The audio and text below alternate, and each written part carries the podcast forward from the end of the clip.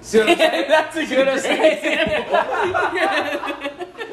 Yo, that's amazing, bro. You do That's like realize meta, that's you, meta work right You there. do you do realize this shit, right? There's a curve to my pitch, like it. It fits, bro. Like- Like, like you just killed that. like, Like, like it's honestly, like if, you, if I you- think about that too much, it'll be like 15 entendres or whatever. Like, Right. there's, like That's too what many. I'm saying. We definitely like you a definitely. writer, bro. I'm gonna take all of these and I'm gonna turn them into a rap song, and I'm gonna be like, yeah, bro. All credit to this I guy, got that on. I got that recorded. bro. What do TM. you mean the surround sound? Like, look out of here.